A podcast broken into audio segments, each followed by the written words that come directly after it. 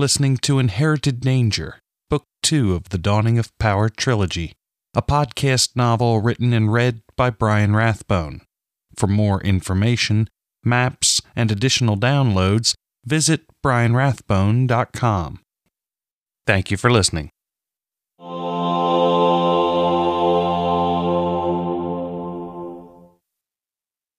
Chapter 3 On the cusp of life and death stands a veil of gossamer, and those who behold it are forever changed. Myrtil Vallon, Soldier. A terrified cry woke Katrin in the dawn hours, and she fell out of the chair she had been sleeping in. Pulling herself from the floor, she checked on Chase and drew a sharp breath. His body was covered in an angry rash. Every part of him was discolored and inflamed. I'm gonna die, Cat. I don't want to die, he said through swollen lips as Kenward and Benjen arrived. Holding his breath, he endured while they inspected his wound, checked his temperature and pulse, and listened to his chest. I think you're going to make it, Kenward said with a smile. The rash is not life threatening. It's one of the least deadly effects of Dreadroot. Dreadroot? You gave me Dreadroot? Are you mad? Were you trying to kill me? Chase asked, incredulous. He tried to sit up quickly, but immediately fell back to the hammock. You were near death, Chase. We had no choice, Katrin whispered, and he nodded slowly, asking with gestures for water. Once his thirst was quenched, he asked for food. The return of his appetite boded well for his recovery. Some great sorceress you are, cat. We were behind you all that time, and you couldn't tell us from the enemy. What use are you, anyway? he said with a tired and forced smirk, which made her certain he would recover. Perhaps you should have thought of that before leaping on someone's sword, she said. He laughed a bit too hard and winced from the pain. You relax, she said, kissing him on the forehead. I'll get you something to eat. Are you having any trouble breathing? She heard Benjen ask as she slipped out of the crowded cabin. She left the door open to freshen the air. Approaching Farsi, one of the crewmen she recognized, she asked if they could get broth for Chase. Farsi winked and pulled a polished piece of metal from his pocket. Then he began sending signals to the slippery eel. It took a moment before anyone responded, but when they did, the ensuing conversation of flashes was surprisingly short. The signal language is quite intricate, he said. We can convey many things quickly, as long as both people are well trained. The skill has saved many lives. Katrin watched as two men from the slippery eel scrambled into a boat and rowed toward the stealthy shark. When they arrived, Farsi threw down a line, and the men below secured a heavy basket. Once it was on deck, Farsi opened it and revealed a surprisingly large amount of food. You didn't think he was the only one hungry, did you? he asked, seeing her look of surprise. No sense making a trip for a mug of broth, I'd say. Besides, I knew Grub would take care of us. He feeds us and we keep him afloat. It's a fair bargain for all. Katrin's stomach agreed with Farsi, and she thanked him. He nodded his reply, his mouth full of salted fish. Grabbing the covered mug of broth and some food for herself, she walked carefully back to Chase's cabin. The air in the cramped quarters was less foul when she returned, and a crewman had mopped the floor before throwing down some dried reeds. Chase slept, but the rich aroma of the broth soon brought him from his stupor. He accepted it with shaking hands and sipped it, savoring the flavor. He thanked Katrin, and she nodded, her mouth full of hard bread. Feeling much better after eating, she was thankful Farsi had thought to get enough for everyone.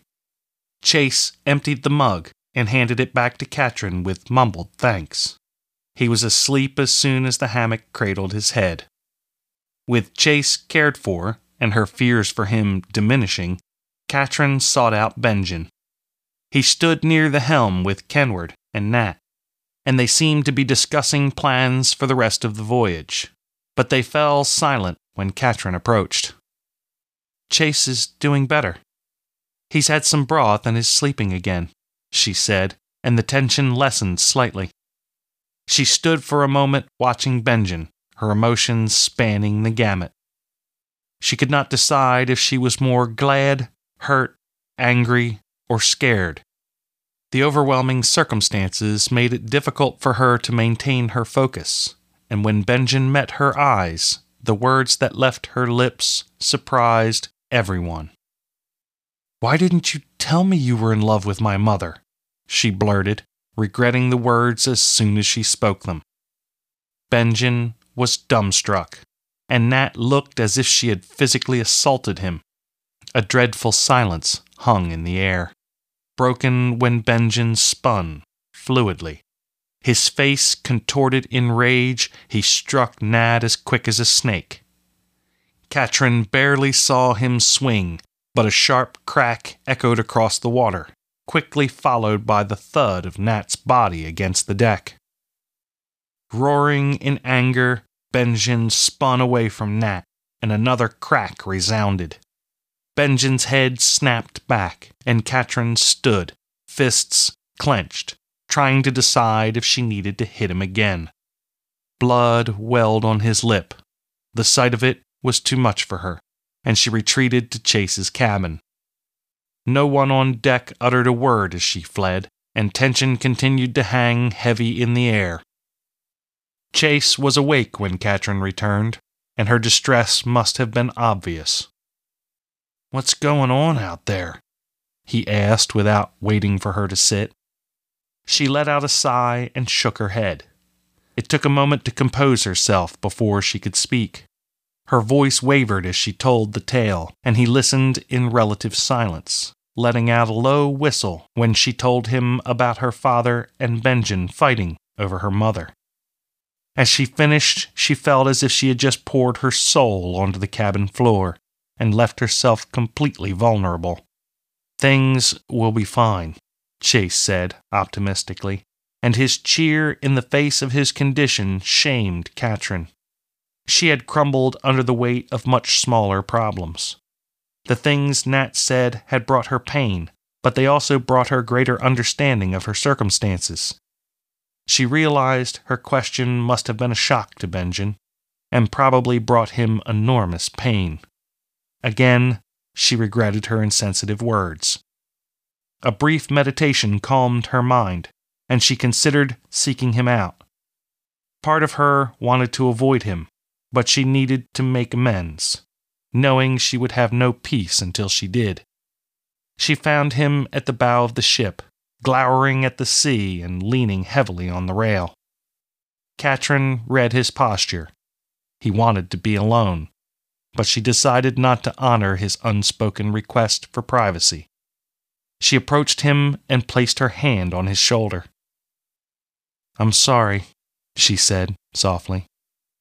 He made no response for a few moments. He just continued to stare out at the endless waves. When he reached up and patted her hand, he left his hand covering hers, and she relaxed a bit. No more sorries from you, he said.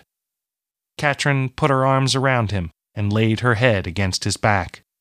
They stood quietly for a while, neither of them willing to break the silence. They had unpleasant business ahead of them, but they silently and mutually decided to enjoy a few moments of peace together first. The stillness was broken when Bryn called for all hands on deck, and everyone aboard the stealthy shark gathered near the bow, where Kenward awaited them. Your efforts have paid off, he announced. Both ships have been repaired sufficiently. We are ready to raise our sails and ride the wind. A cheer rose up from all those assembled, and the crew aboard the slippery eel answered in kind. Kenward began the difficult process of dividing his crew and the inexperienced travelers between the two ships. They would be hard pressed to man both ships adequately, and everyone would have to work double shifts. Katrin and the others were assigned to experienced crewmen to act as assistants and runners. Glad to be paired up with Bryn, Katrin would remain on the stealthy shark, where Benjen would serve as partner to Farsi. Despite her repeated requests, Benjen refused to let her examine his wound. It's healing well, he said. I'll have no trouble performing my duties. Don't you worry any more about it. I'll be fine. Strom, Nat, and Osborne were assigned to the slippery eel. They exchanged quick hugs and farewells with Katrin. Even though they would be nearby, she missed them even before they departed. She hadn't yet had a single moment with them, since they had been busy helping the crew. They left with promises of many tales when they could be together again. Katrin noticed Benjen talking with Nat and became alarmed, but she was immensely relieved and proud of them both when they shook hands. The crews of both ships prepared to make full sail, and the new members of the crew were initiated in a frenzy of activity. Commands were issued and admonitions abounded when mistakes were made. Praise was hard to come by, but when it was given, it meant a great deal more for its rarity. Katrin had helped a little during the first part of the journey, but now she was expected to act as part of the team, and her actions could determine another crewman's fate. Bryn did not tease her or challenge her as he had with the knots. Instead, he very seriously instructed her on which tasks were the most dangerous.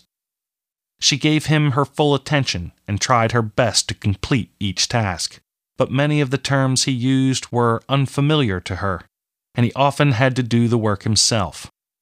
Katrin watched closely, and she was proud that he never had to perform the same task twice. Once she had watched him do something, she was able to do it herself the next time. Even when struggling, she stubbornly insisted she needed no help. The days and nights were exhausting, but the crews found a rhythm and began to operate almost efficiently. One day, Kenward returned from the slippery eel for a surprise inspection. After scrutinizing every part of the stealthy shark, he called for all hands on deck, and the crew gathered quickly. Bryn stood nearest to Kenward, waiting for the verdict. The ship had been under his command, and it appeared he would take this evaluation as a reflection on himself. The condition of this ship is surprising, Kenward said, with obvious disappointment. Bryn did not hang his head, but the muscles in his jaw tightened, and Katrin knew he had hoped for better. Kenward smiled, no longer able to hold on to the lie. Considering the circumstances and the shortage of hands, you've done an exceptional job, and you are all to be commended for your efforts.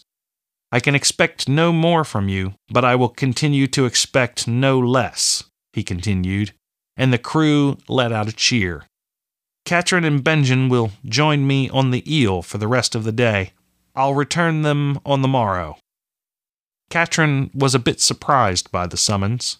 She felt bad for leaving Bryn, but he assured her that her efforts had already reduced the backlog of work, and he would manage until she returned. She was still trying to determine if he was being sarcastic as she climbed down to the boat waiting below. On arrival, Kenward took them directly to the galley. Katrin was pleasantly surprised to see Strom, Osborne, Nat, and Vertuk already seated in the large room, which held them all comfortably. Kenward gave them some time to greet one another, and the room was soon filled with the buzz of several conversations, along with the delightful aroma of the special meal Grubb was creating. Given their limited provisions, what Grub provided was a feast. The honored guests were presented with a fillet of tuna coated with herbs and spices and wrapped in a thin layer of seaweed. The fillets were so large that they hung over the edges of the ship's largest wooden plates. Katrin noted with some interest that Benjen's fillet was the largest by a significant margin, and she did not miss the sly wink Grubb gave him. The galley grew quiet, except for the sounds of eating and groans of pleasure. As fine a meal as I've ever had, Kenward said. A thousand compliments, Grubb. Will you eat with us? Katrin asked, noticing that Grub did not eat. I have plenty to share if you would like some. I thank the lady for the invitation, he replied with a smile. She is quite considerate, but I only eat when everyone else has been fed. Please, enjoy. He said it as if it were simple fact and not a matter of preference, so Katrin let it drop. Still, it bothered her to have someone else watching her dine, waiting for her to finish before he would eat. She wasn't sure she could consume such a large portion, but the meal disappeared more quickly than she would have imagined. Grubb cleared the plates and brought bowls filled with dates, prunes, dried apples, and a few sugared lemons. Everyone tried a little of each kind of treat, and they all commented on the quality of their feast, knowing it had taxed their stores. Their stomachs full, most leaned back and found comfortable positions to relax in, while Grubb served a deep red wine in small wooden mugs. Friends, Kenward said, I've asked you here to discuss our common goals and dangers. I've known some of you for many years, and others for a much shorter time, but we've already been through a lot together, and I consider us friends and allies. After all, we all owe each other our lives in some way or another.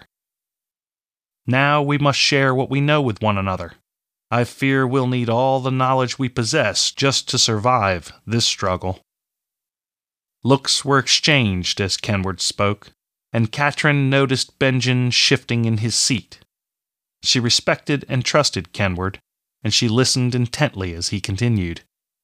I must begin by asking if there is anyone here who has secrets they feel they must keep from the rest of the group. I want you to really think about this and be honest with yourselves. If you have any secrets you would not reveal to anyone in this room, even if their lives depended on it, then speak up now, he said, and waited patiently to see if anyone would respond. Katrin mentally sorted her deepest and darkest secrets, including things she had trouble admitting, even to herself. It was not a pleasant process, but if it would keep her companions from harm, she would reveal them all without another thought. Kenward let the silence hang while he refilled everyone's wine mugs. Katrin was surprised Grubb did not protest, but he was now happily eating his own meal, which made her feel much more comfortable. Good, Kenward said when no one responded. So it's safe to say we all trust one another. I know it's not always wise to reveal everything you hold in confidence, but we need to divulge anything relevant to this conflict. I'll be the first to reveal information I hold in confidence as a show of faith. There are Zjhon ships in the Falcon Isles, and my family has been trading with them openly. The last I knew, my mother's ship was commissioned to make supply runs for the intermediate forces stationed there. She bought time by claiming they needed to wait for the next cutting of herbs in order to satisfy the quantities required by Archmaster Belegra, which was a very convenient truth. I don't know if that relationship bought safety for my sister, but it is a possibility. I can only hope. The stealthy shark and slippery eel could not be seen in association with the legitimate trade fleet, and we departed as soon as the Zjhon arrived. We suspected the ships were chasing us, and we fled to the cove on the east coast of the Godfist. We've had no word since we left the Falcon Isles, and I don't know what has transpired there. We'll be approaching the Isles soon, and we'll need to make the last part of our journey quickly and under cover of night if we wish to remain undetected.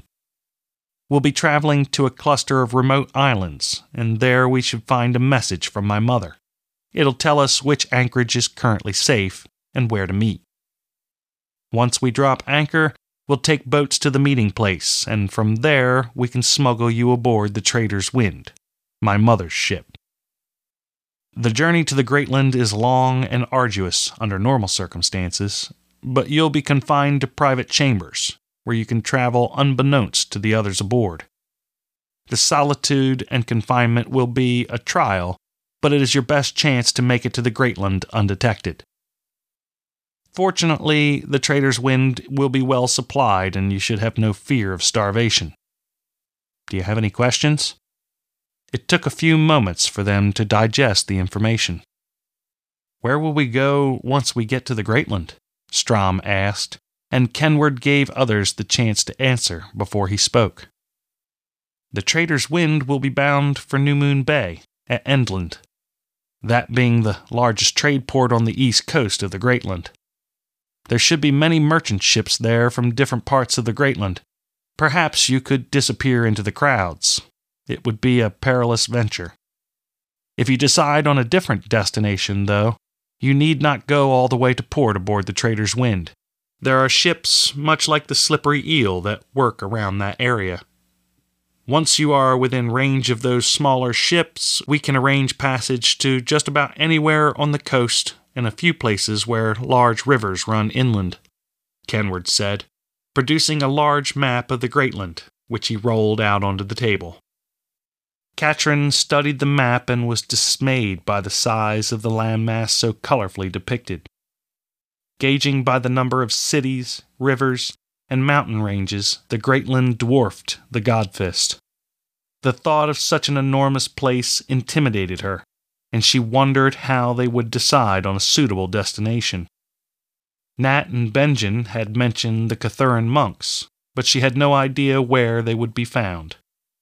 She considered asking, but then she realized Benjen had not uttered a word, and he did not look at the map. He remained where he was seated, occasionally rubbing his shoulder and looking grim.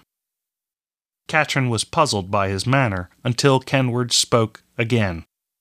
I think your destination depends a great deal on what happened in Mundleborough seventeen summers ago, and there is only one person here who can give a first hand account of those events.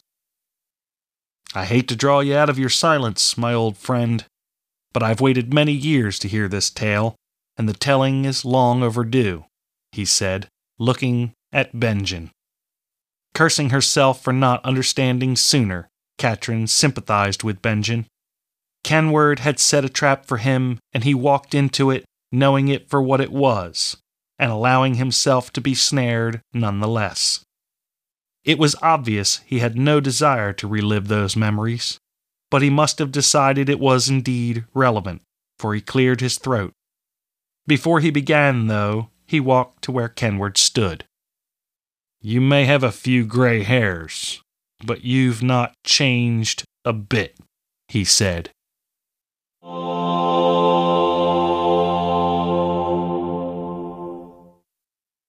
That concludes this episode of Inherited Danger. Thank you for listening.